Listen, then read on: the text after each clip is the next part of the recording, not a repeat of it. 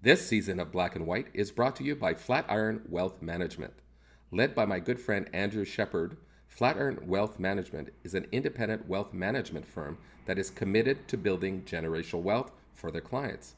By constantly optimizing and diversifying its investment strategies, Flatiron helps you influence the economic factors that you can and to prepare for the ones you can't. Visit flatironwealth.com for more information. Link in the podcast description.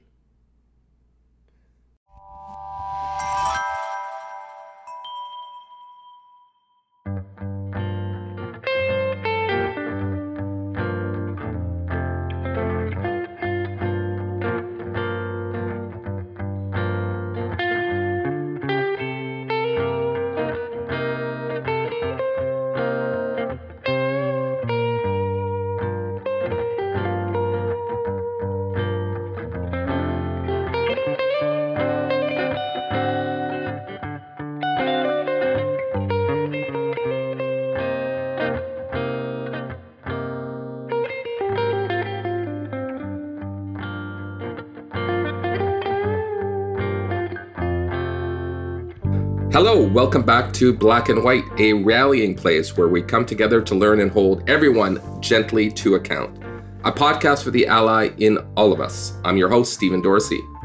Black and White is recorded in Toronto, Canada, on the traditional territory of many nations, including the Mississaugas of the Credit, the Anishinaabe, the Chippewa, and the Haudenosaunee and the Wendat peoples, and now home to many diverse First Nations, Inuit, and Metis people. My guest today is a true Canadian pioneer, the Honorable Dr. Mayann Francis, the first Black Nova Scotian and only second woman to be appointed Lieutenant Governor in Nova Scotia's 400 year history. Dr. Francis was born and raised in Whitney Pier in Sydney, Nova Scotia, of Antiguan and Cuban descent. She graduated from St. Mary's University and began her career with the Nova Scotia Human Rights Commission in 1972. Dr. Francis has received so many prestigious awards that it would truly take me uh, most of this episode to go through them. But I'll note a few here. She has honorary degrees from Mount St. Vincent University, St. Mary's University, York University in Ontario, and Dalhousie University. She received medals for Queen Elizabeth's Gold, Silver, and Platinum Jubilee, and the BBPA Harry Jerome Award for Professional Excellence.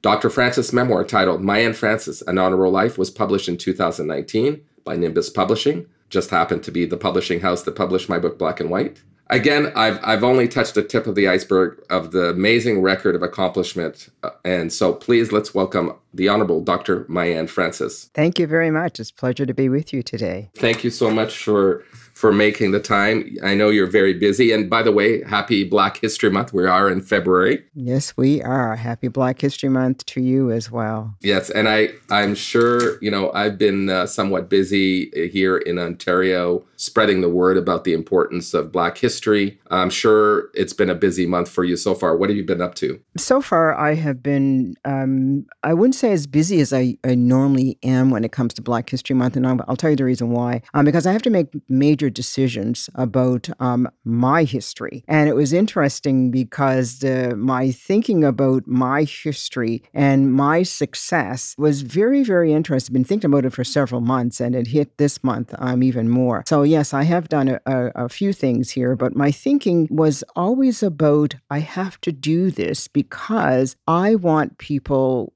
20, 30, 40, 50 years from now to be able to look at what did she do? Why she was successful, especially during a time when racism and discrimination is alive and well, and it will still be alive and well. So, the, the reason why I feel it's important to make sure there's a legacy about me, it's important because I wanted to inspire people, especially Black people, but people of all colors, all background, to look and hear and read about what I did and how I became successful and how I managed it through this whole time. And why I said it was interesting how I've been thinking about it for several months because I eh, eh, since 2020 I wanted it to be done. And I've been so busy I have not been able to reflect on it and do it because it's it's a lot of work. But it was interesting when I saw the the um, the theme for this month here in Nova Scotia was all about our history and our generations. And I said, this is why I need to do it. So this has been a very interesting, exciting month. And I'm going to be making, I've made some decisions already, which are very, very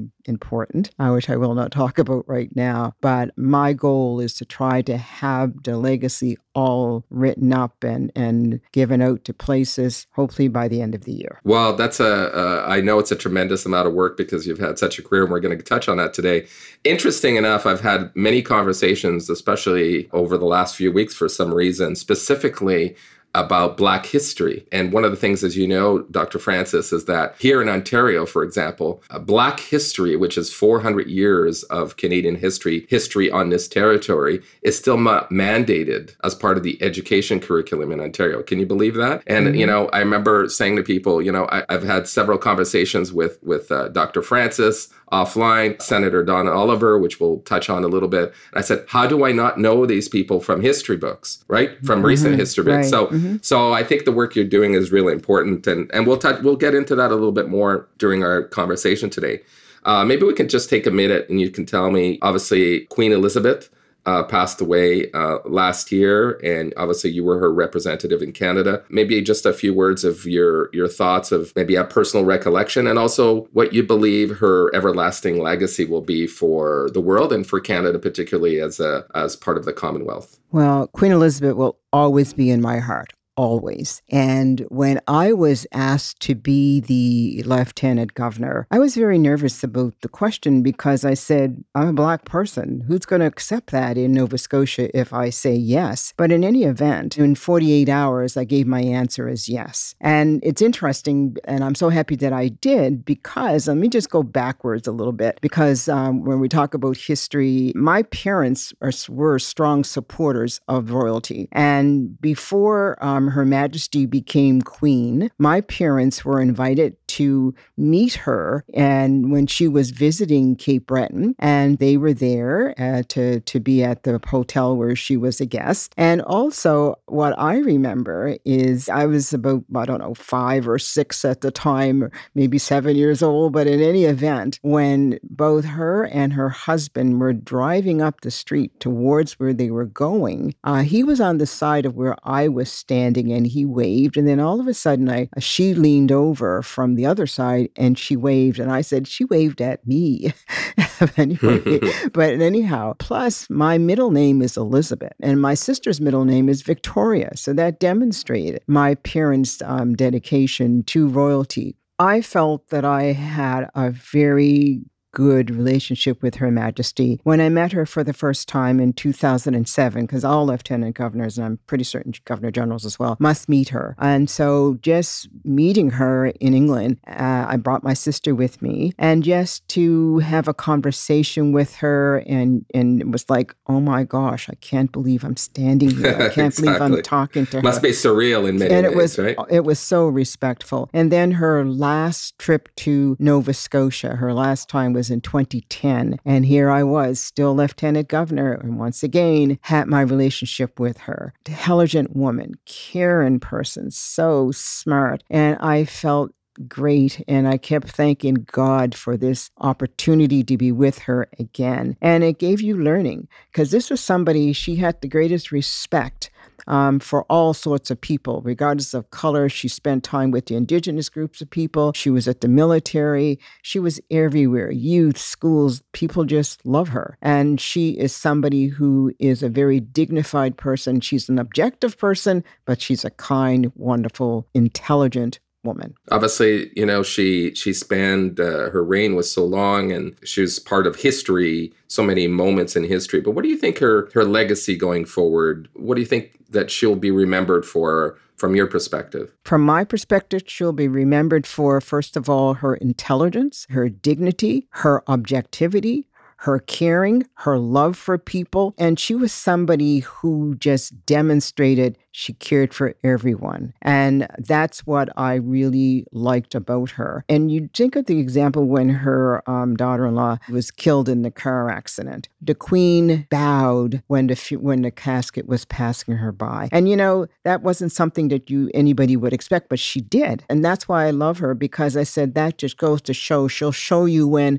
I was wrong. And you know, and that's mm-hmm. what she mm-hmm. did. And, and she just and she just keeps her dignity because remember, she wasn't saying much or wasn't around when she just stayed in the back, but she was with the grandchildren at the time. But then she came because when she heard all the public complaints and everything else about it, she stepped forward and it was with such dignity that she did it and showing her love for for the loss of the, of the young lady. Well, I think I, I remember that moment and mm-hmm. uh, I mm-hmm. thought it was a big moment. Absolutely. So thanks for sharing with that. You've written and spoken a lot about Whitney Pier, the small town where you grew up in Nova Scotia, and you talk about how multicultural it was, the community made up of people from all over the world and cultural backgrounds. And really, you you talk about in your memoir that you didn't really feel that different being black in that community, which I found kind of surprising maybe you can share a little bit more with us about that community where you grew up and why it was so special. Right. Well, I'm gl- I'm glad you mentioned it and asked it. And I, and I keep saying I'm not saying that we were perfect. Okay, I'm not saying that at all. I'm not saying that there weren't some ooh, little things somebody might have said, called me a name or whatever. Yeah, I'm not saying that.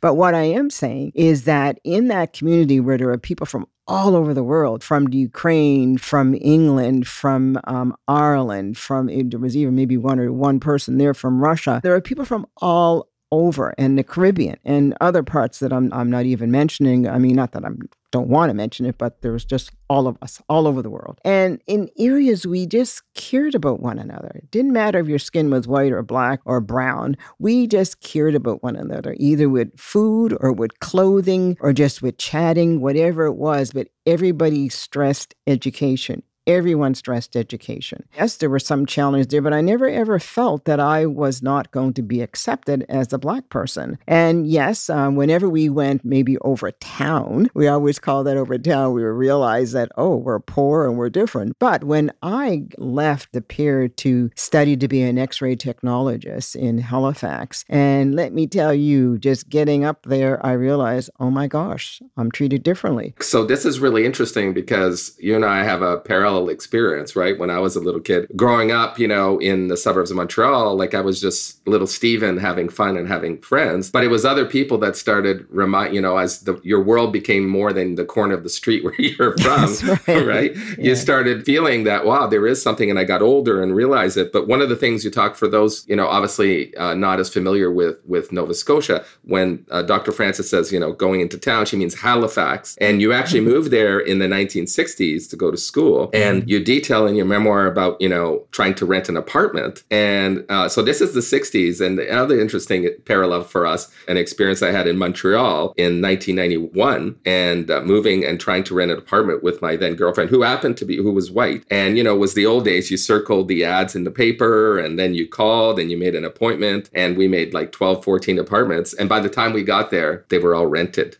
Right?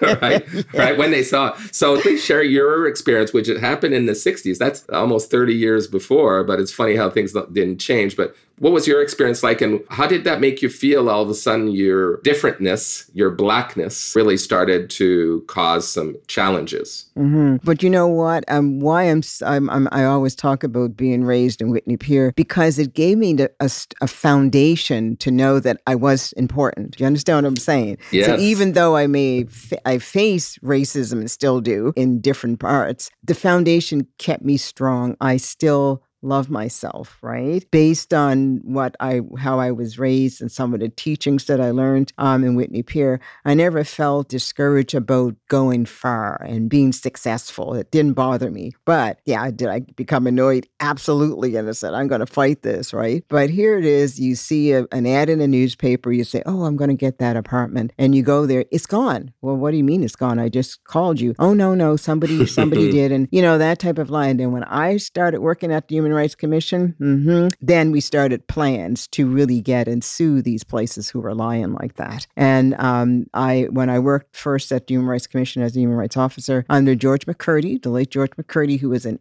absolute leader in terms of having a very strong human rights commission. And, and that's what he did. He's a perfect example. And I wish someday that people start talking about him, about his history, because uh, he's he was actually out of Ontario, but he um, was focused in, he was in um, Nova Scotia, head of the Human Rights Commission. If it wasn't for him, that also gave me another aspect of success in looking at human rights and the analysis, because I call him my mentorship, as he was a part of my mentorship as well in terms of working on human rights matters. In know, you said it takes work to not have your spirit broken, courage, love of self, confidence in my abilities. I know obviously from having read your memoir that part of that is is rooted in family, part of that is rooted in your uh, spiritual beliefs. For for those who have also faced adversity and anti-black racism and and you know, this is we're talking about the 1960s, a very different time than today, but not you know, some things are the same. Is that just something that was inside you or or that you it was modeled to you how how did you have that strength within you i would say the strength within me was there from my faith in god my father was the clergy of the African Orthodox Church, and my mom, um, obviously, was a very active member in the church as well. And we were always, uh, we would have church in the morning, Sunday school, church at night. So Sundays was just, that was it all Sundays. And, and for me, that was just life. That was the meaning of life. And I always prayed. I always, and I still do pray. And when anything negative that happened to me, I just automatically pray. And so that came as a result of my um, growing up with uh, with a, with a father who was a clergy. I never looked back. And um, I'm not going to say that I was perfect. I did some things that should not have been done. But in terms of, of, self, it was it was my faith in God. That's what kept me going. And that's what kept me to fight any type of discrimination. Because I mean, even today, the challenges um, are still there, but they might even be greater. And I tell people you have to have your faith in yourself too. We're going to take a little break, but when we come back, I'd like you to share with us some of the important people who positively impacted your life along your journey. And we're also going to touch on how you paid that forward as a mentor and role model to others. So we'll be right back with Black and White.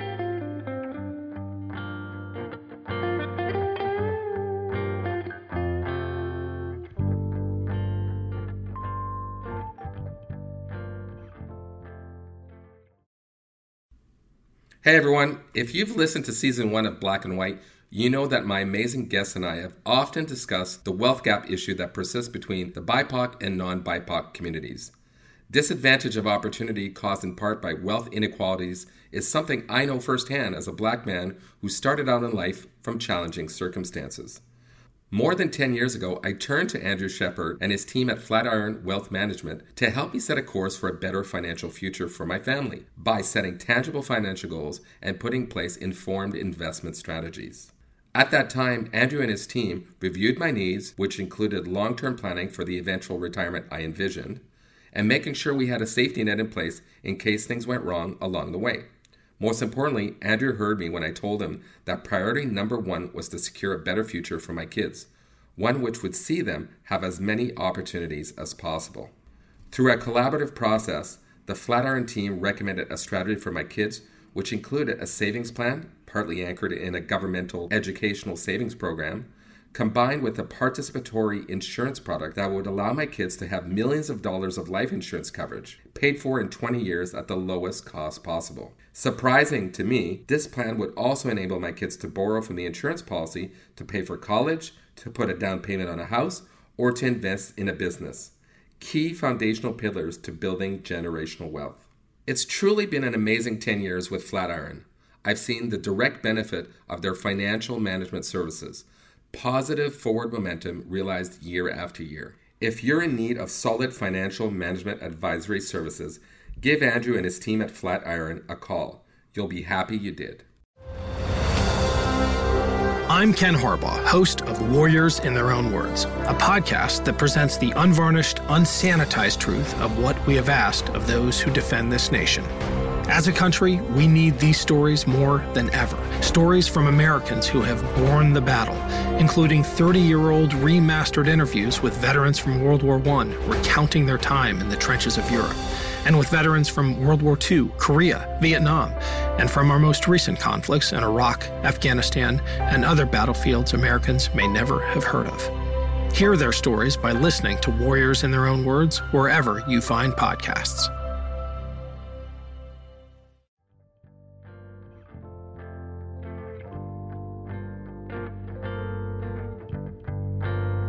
Welcome back to Black and White with my final guest of season two, the Honorable Dr. Mayann Francis, the 31st Lieutenant Governor of Nova Scotia. I always I always have to catch myself, lieutenant, lieutenant, but I've heard you say lieutenant, so that's going to be the way I say it for the rest of my life. Dr. Francis, just before we went to the break, we were talking about role models and mentors, inspiring youth, and I know you had incredible people that supported you along the way. In my book, I talk about headwinds that I faced throughout my career. You know, some people say they had to work twice as hard and like I say, I, am not sure if that's, but I definitely had some headwinds which added to the challenges of trying to succeed. And I know that you had them and you handled them with grace. You share stories about the good people who supported you, encouraged you in your personal and professional career, including non-black people. So maybe you could share a couple stories with us, or or a story of someone that really had a, an impact on you and, and helped push you along or or encourage you at the right time in your in your life. Mm. You know, if we had about another 20 hours, there's so many things that I, I would want to talk about. So I'm quickly going to start thinking about um, some folks, and um, I'm going to talk to you about when I received my my bachelor's degree. My bachelor's degree was paid for by a white person. Okay. And that person was from Nova Scotia in Cape Breton. And I'm going to tell you why, why I want to share that story with you. When I decided to um, when I finished off being an X-ray technologist after I um, was working at that, and I loved it, and then I said I really want to go to university. And when I mentioned to my family, my mom and dad, I said I don't know about the money. I'm going to get a loan, and Daddy said yes, get a loan, and it will be great for you to go to university, etc. So just by chance, when he was talking to a very wealthy person in Cape Breton, who was a very dignified man, and he just said to my father, Do you know anybody who I can um, help go to university? And my father just said, Pardon? Uh, it was just out of the blue. But it wasn't only me. This person was also providing um, funding for other people, um, whether they were indigenous, whether they were brown, whether they were white, whatever. The bottom line is this person, his his his only thing he said is that nobody was mentioned my name. And I still to this day have never talked about him. Paid everything every single thing. And so that person I give my credit to for my first degree. What a great story. Isn't that something? Yes, absolutely. Yeah. White people in Canada are asking how they can be allies, how they can bring about change and take some action. But it just goes to show you who would have, you know, this gentleman who couldn't have predicted who you would become, mm-hmm. but provided you the entry into higher education with which created a foundation for your future success, all the way up to a regal position, which is, you know, in Canada that very few people attain. What an amazing story. Yep, it's and I did find his son uh, maybe about 10 years ago. And um, the son said, Remember, you're not supposed to tell my dad. I said, No, no, I'm not going to. But he said, But I followed you. And he said, You became lieutenant governor. And you know what I'm saying? So that to me is like a lot of credit to the father and to the man who was very nice. I only met him maybe a couple of times, but mm-hmm. he was very close to many people in the community. And and I always say again, that's God's blessing. I also looked at like people our history a long time ago. I'm looking at Nelson Mandela. Okay. Um, you know, Martin Luther King. Those are the people that I looked and read about what they're doing. And then I also had people in Whitney Pier who've been very successful. Um, we're talking about Clotilda Yakimchuk. We're talking about Campy Crawford. We're talking about Tom Miller. These were all Black people who've been so successful. And so just watching and observing. And then a very close friend of mine, late Beverly Mascoll. As I say her name, I know people in Ontario will know about her. And she was also a very close friend and a mentor okay? Very close and a mentor. And she's the one when we were chatting one time and she was saying how she um, was influenced by reading about and knowing about Viola Desmond. And I looked at her and I said, Who's Viola Desmond? And she looked at me and said, Excuse me? you know, and then she educated me. So can you imagine that's the negativity of history not being taught? Exactly. Well, this is part of what we were talking earlier, and I've been mm-hmm. having this conversation. Let's talk about Viola Desmond because there's a again, a full circle story that has you in it. right? So I'm just going to orient our audience for those who don't know. Viola Desmond was is considered one of the, the biggest activists really in uh, in the black community all the way back to the 1940s and she was an entrepreneur in the beauty business and an incident happened where she went to a movie theater and she was uh, told that she couldn't sit in an area that was designated for white people. This is Canada. In my book, I talk about this mythology of race that many Canadians live in, which is, you know, well, we didn't have slavery or segregation. Or, It happened all here in Canada. And anyway, she was arrested for this move and I believe uh, fined. And I'll let you tell a little bit of that story.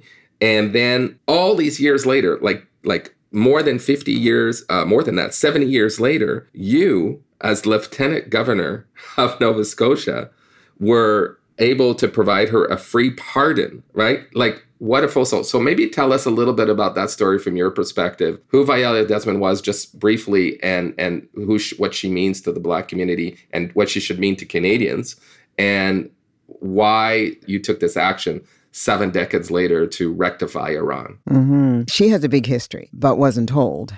Now it is.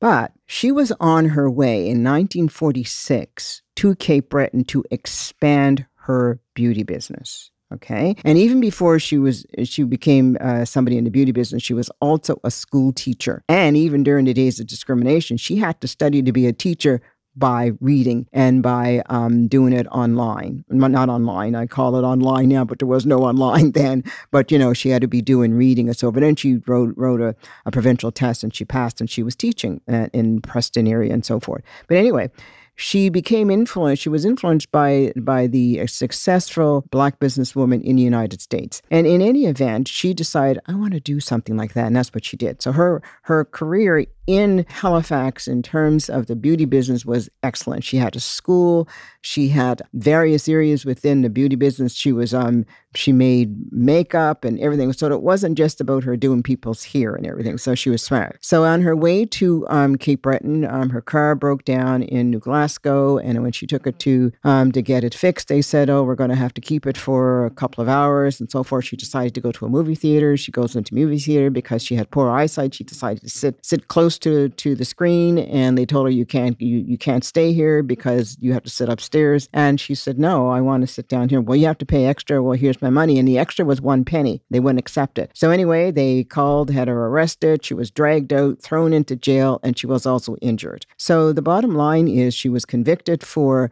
defrauding the government of one penny which is not which was wrong because they wouldn't accept her money. And I'm just giving her people can do more research on this, but I'm sure, just giving sure. you a little summary of yes. that. So in any event, she went back to Halifax. She did not continue on to Cape Breton. And maybe like within about a year or so, she decided to stop and she moved off to the United States, took a course in Montreal, and then moved off to the United States to start something different. Very intelligent woman. And it, her sister Wanda fought for her um, after her death. And unfortunately, she died young, as far as I'm concerned, early 50s. And I would say that that had a lot of uh, what she went through had an impact, I think, on not only her mental health but physical health. Because when I said to her sister Wanda, why did she not expand, keep expanding her business? And her sister said, she was tired. Mm-hmm. So you think about that. There's a lot of research about the effect of discrimination and racism on people, and it talks about the psychological effect. I'm not saying that's what happened to Viola, but it's a possibility. We don't know that because when she died at the age of 50 or 51 with um, some internal problems that she had, and her body was found in the apartment in in New York. So, and but her sister Wanda, even at this stage in life, and Wanda unfortunately died last year year, she insisted on the government to free her sister because she was um, convicted for something she did not do. And so, in any event, when the new government came in, when I was lieutenant governor in 2010,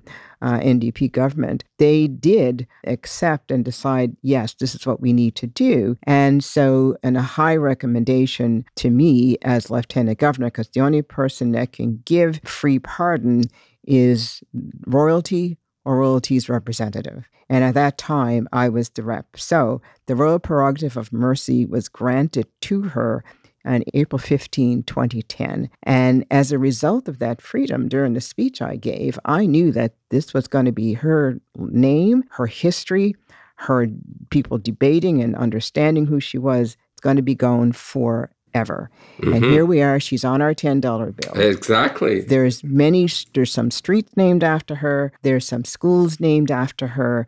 There's many monuments. There's scholarships and so forth. And you know what? That's going to go on and on and on because of knowing who this person was, and also the effect that racism had on her and on our communities, our country, in our world and that's important. It's yeah. such a great story. Again that has uh, it took a lot of effort to have it put into the public domain if you will right mm-hmm. for broadly for canadians. And there's nothing you know every time someone goes to pay with a $10 bill they see her right and tell her story. And, but you know she is just the tip of the spear if you will because there's so many other people that are have not been celebrated who should. And just to, as a final point it, it must be so incredibly um, humbling and satisfying that you, as a black woman, a Canadian black woman, you were the one that were was able to make this happen because of your achievement in in ascending and reaching this post. That must have hit you. Well, it did, and I and I again for me and my faith, I said there was a there's a message here, God's message,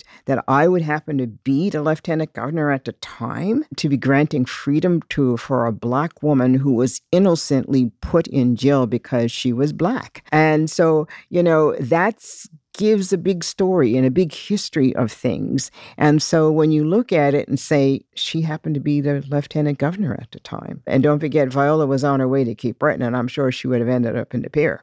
so, you know, there you go. There you, know, you go. And so, you know, when you when I look at it like that and and say, okay, there's a strong message in here. And I will always be connected to Viola now until forever. Even when I leave this earth, um, the connection, well, who freed her? Well, it was man, Francis you know, that type of thing. That will that will be there. And that's going to stay forever as well when I get it done. I want to pick up on something you just mentioned about Viola Desmond, which was she's an entrepreneur and as you know, Dr. Francis, you know, there are still some, in, you know, uh, Canadians, and I would say even some government leaders that continue to push back on the existence of systemic racism and inequality in this country, you know, and they point to accomplished Black people like yourself, Senator Don Oliver, Wes Hall of Kingsdale Advisor, who's also uh, on the Dragons Den, as examples of uh, how hard work pays off for Black people. For those that choose to pull themselves up from their bootstrap, that saying is, is a little bit offensive in many different ways, but I, I'm not going to delve too much into that. But as we know, these often cited examples of Black success in Canada are more, unfortunately, exceptions rather than a general pattern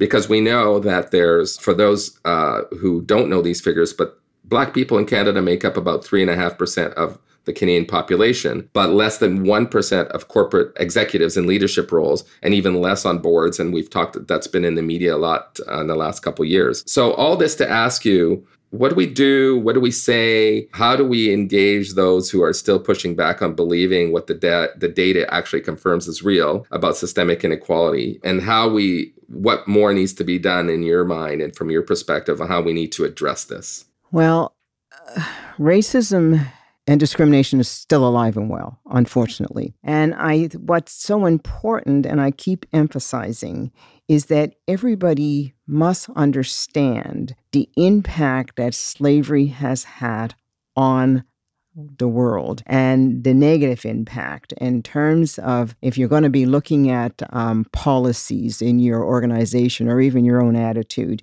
you need to have to understand systemic discrimination. You have to look at and understand microaggression. You have to understand unconscious bias. You have to understand covert, overt races. You have to understand all of that because if you understand that, including white privilege, that is all as a result of the history of slavery. And don't forget, some Canadians were saying we didn't have slavery in our country as United States. Well, that's not true. We had it. And, you know, if people were to really go back and start looking at the history of so many Black people, you might be very surprised at what, if you weren't so discrimination, and, or even just looking at what they have, what they, what they suggest or what they're doing, you may have a better world. Um, you know, those those things are there, but people just refuse because they still have in their heads the um, negative aspects of Black people, and that's the piece that is alive and it is well. And I also think that it's so important that we, as as Black people, and when I'm, uh, I encourage uh, many of our young people look at everything. First of all, love yourself. Look at education, very important. Look at education in the health industry. Look at education in environmental issues. Look at education in doing plumbing. And look at education in doing sports. There's everything, music. We can be everything. Do you understand what I'm saying? Sure. And I and I, I encourage people to be that way and be excited. And I tell them love animals too, you know, special animals. Like I love my cats. I got two. They're my little my little pets. It's important and it's all it's all about respect and you would be surprised to see how it's all there. And when people say yeah but you were successful and you know i said yes i'm successful and i want to make sure that there's followers okay? I don't consider myself to be better than anybody else. I just consider myself to be able to do what god asked me to do. And i do believe this this was all god's call. And even now as I as I want to make sure that I have my legacy left behind, I always say to God, I said, you know, that's a lot of work you're asking me to do now, even at this stage of my life. But I think it's important because I like my legacy to not only just be for for black people, but for people who are not black, whether they're brown, whether they're white, whether they're immigrant, whatever, to just feel, let me understand this, let me study this, let me feel that I have positive actions going down the road. Because I, as I said, I think about Martin Luther King, I think of Nelson Mandela, I think of all of those positive people. Well, I, I think it, it's a great way to to position it to others, right? And from an inspirational standpoint. Speaking of calls, you've had lots of accomplishments throughout your career in life, but obviously uh, becoming Lieutenant Governor of Nova Scotia, the 31st Lieutenant Governor of Nova Scotia, is a major milestone. And I'm always interested as to how these things come about, right? And I know we've talked a little bit about this offline, but tell me what it was like to get the call from the Prime Minister of Canada asking you if you would serve. And I know there's a whole protocol on how you have to meet in person and so on. Can you tell us a little bit about that story? Well, it was interesting because when the phone call came, it came when I was um, CEO of the Human Rights Commission, and the person called my assistant and said they wanted to speak to me. And my assistant became very nervous because he knew it was, it was the Prime Minister's office, and he accidentally hung up the phone on them. And he came flying into my office and he said, I just hung up uh, the Prime Minister's office. So I said, Sure, you did. And I just ignored him because I thought he was telling the truth. So anyway, I said, Well, that was probably somebody just making a phone, false phone call. No, no, no, it was. Anyway, he ran back in, called, and then I heard it and I said, Oh my gosh there was the call from there. So, in any event, the person questioned me a lot, and I said, Can you tell me why you're calling? I can't, um, the person said, but um, I will get back to you, and I might have you come up and meet with the prime minister. And I remember saying to my two office staff at the time, I said, You know what? I don't know, did I do something wrong? Uh, I said, I'm, I always pay my taxes, so I don't understand why would they want me? Couldn't figure it out. But to make a long story short, I did have to fly there. And when I was asked to go there, I made I always sit on the aisle seat on a plane, but this time I decided to sit by the window because I knew there were going to be people on the plane I knew, and I didn't want them asking me, "Where are you going? Why are you coming to Ottawa?" Yeah, you know, because anyway, you have to keep it under wraps exactly, until it's official, right? That's right. Exactly. When I when I did get there and meet with with the prime minister, and when I I was frozen too, and then of course when I was asked, I just was blank because I said this can't be happening. But in any event, it was. But then when I reflect, and, and, as I said earlier, in 48 hours, I gave my answer. But when I reflect on the year 1999, and I remember when there was a, a party at a two friends' place, and I talk about in my memoir that they asked us to write down what we would do if we, when we get to, um, you know, a, a 2000 year 2000. I wrote down saying that, oh, when I become lieutenant governor, I don't ask me how I said that. But anyway, I was lieutenant governor. So in any event, the bottom line is is that when I did say yes, I was prayed about it, and that's what I think God told me say yes. And uh, when I did um, decide to say yes, then I started praying about, I want to do the right thing because mm-hmm. of my respect and love for the queen. And also, I want to make sure that there's there'll always be a number two, a number three, a number four, a number five, a number six, and much more. And and I like that you you know this is what the the legacy and the passing forward to the next generation is wanting to make sure that you dotted the i's and crossed the t's and performed and modeled success for others, right? Versus absolutely right. So to to break down potential barriers that might erect based on if you had failed, right, with people mm-hmm. waiting for you to to fall. So I commend you for that, and of course you did a great. Uh, you you represented very well and in all of the roles that you had. Thank you. I want to we're getting to the end of our time close uh, almost here but I just want to bring it back to today. You know, as we said it's Black History Month. It's 2023 it's almost three years since the global reckoning on race, since the murder of George Floyd. I did a lot of interviews this past week and people asking me, have we made progress? What more needs to be done? So I'm going to ask you the same question. Do you think we've made some progress in Canada in regards to anti Black racism, systemic racism?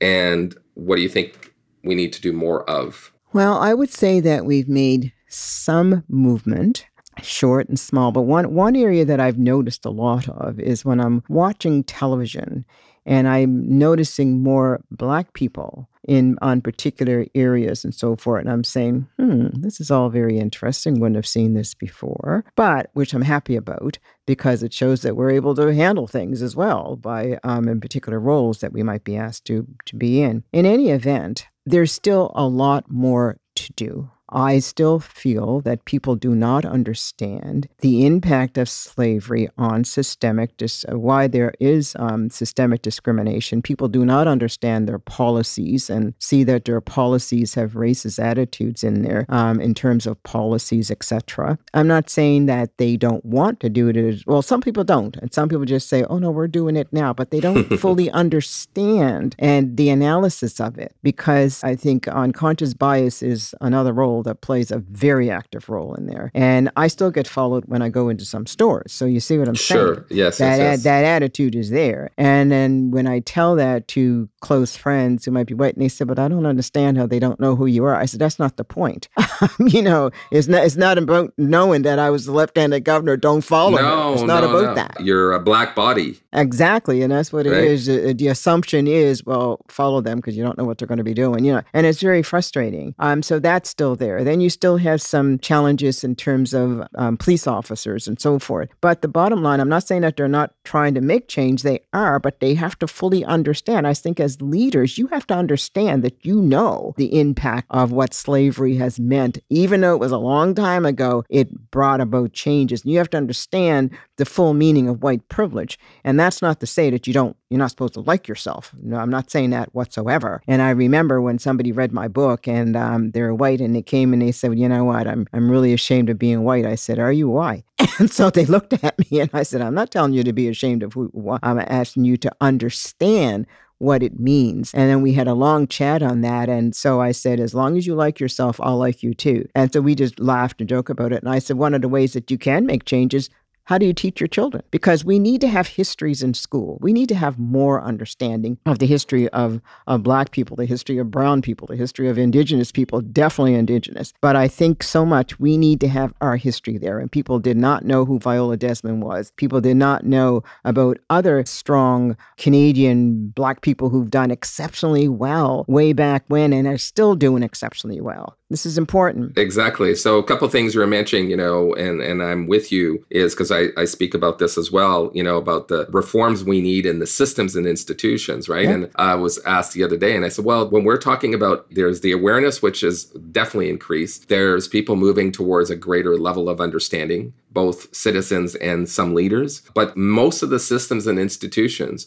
were created by white men for white men Mm-hmm. right and so the only way that you're going to to change that is through reform and actually getting back and and reanalyzing like for example education right as i mentioned before in Ontario, Black history, 400 years of history, is not even mandated, mm. right? The Black Historic Society of Ontario hired a big ad agency here in Toronto and did a, a 60 second spot that shows a grade eight textbook, and it's mm. 255 pages and they've blacked out all the the pages that don't have anything to do with or mentioning black history at all and that only left 15 pages unaltered seriously Yeah. right yeah, so yeah. it just goes to imagine Yeah. so i'm with you so i'm glad we're on the same page and uh, hopefully through people reading your book and other books and and trying to do their own learning we can take a, a few more steps toward that and i think black Mhm. history is important to, to at least focus people for 30 days on black history but hopefully it, it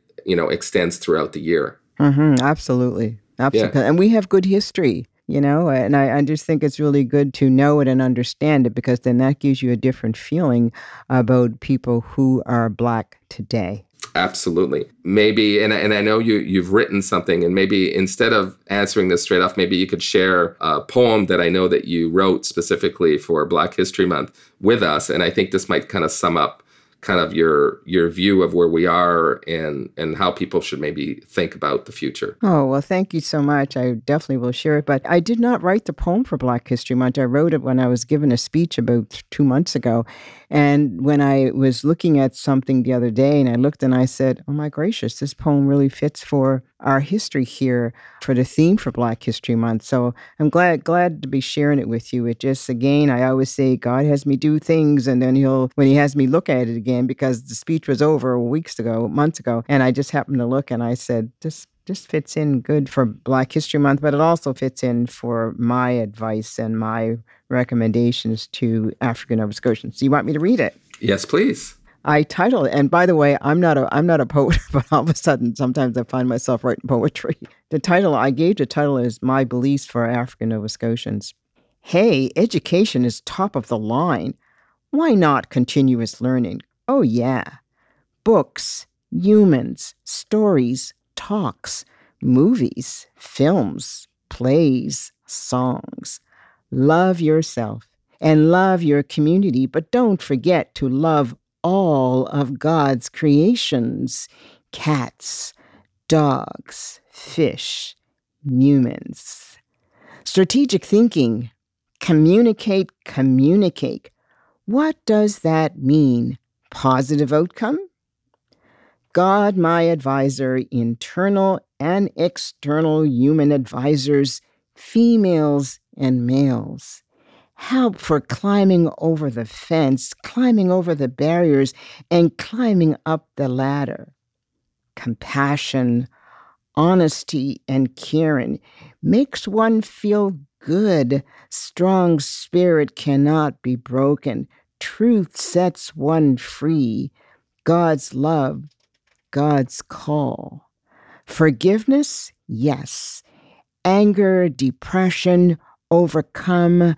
Ride the course of faith for strength. Standing on top the mountain, remember humility is down below. Selfless, yes. Selfish, no. Leading the cause for goodness, why not? Inclusivity? Determination? Why not? Ancestors, thank you. Next generation, Black leaders, Black women, Black men, Black youth. God's call, God's purpose, faith in God. Amen. Thank you so much for sharing.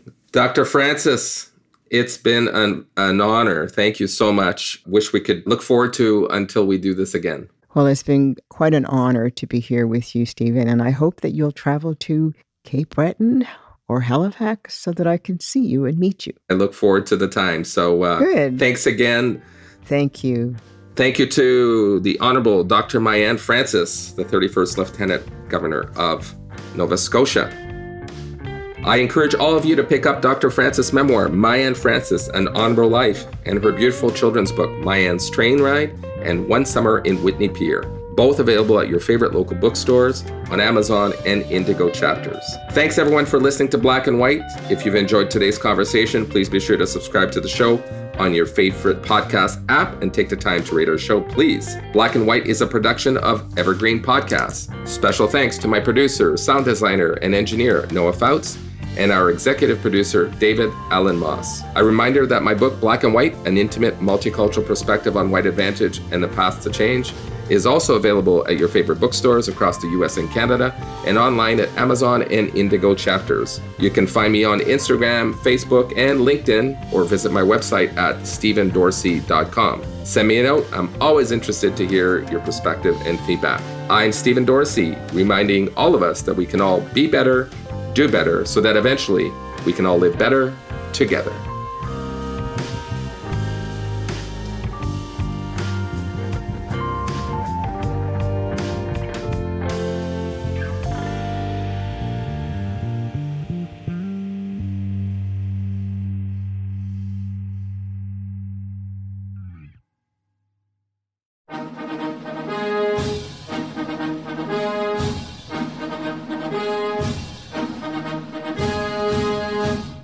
Often hear about the individuals who took the oath of office to become the chief executive. But what about the other people who play a role in each administration, or the events that may not be as well known, but that contribute to the reshaping of the office of the American presidency? On the presidencies of the United States, we explore each administration beyond just the person holding the highest elected office in order to better understand the history that brought us to the modern day presidency. I hope you'll join me on this journey through the annals of presidential history. Presidencies can be found anywhere fine podcasts can be found and is a proud member of the Evergreen Podcast Network.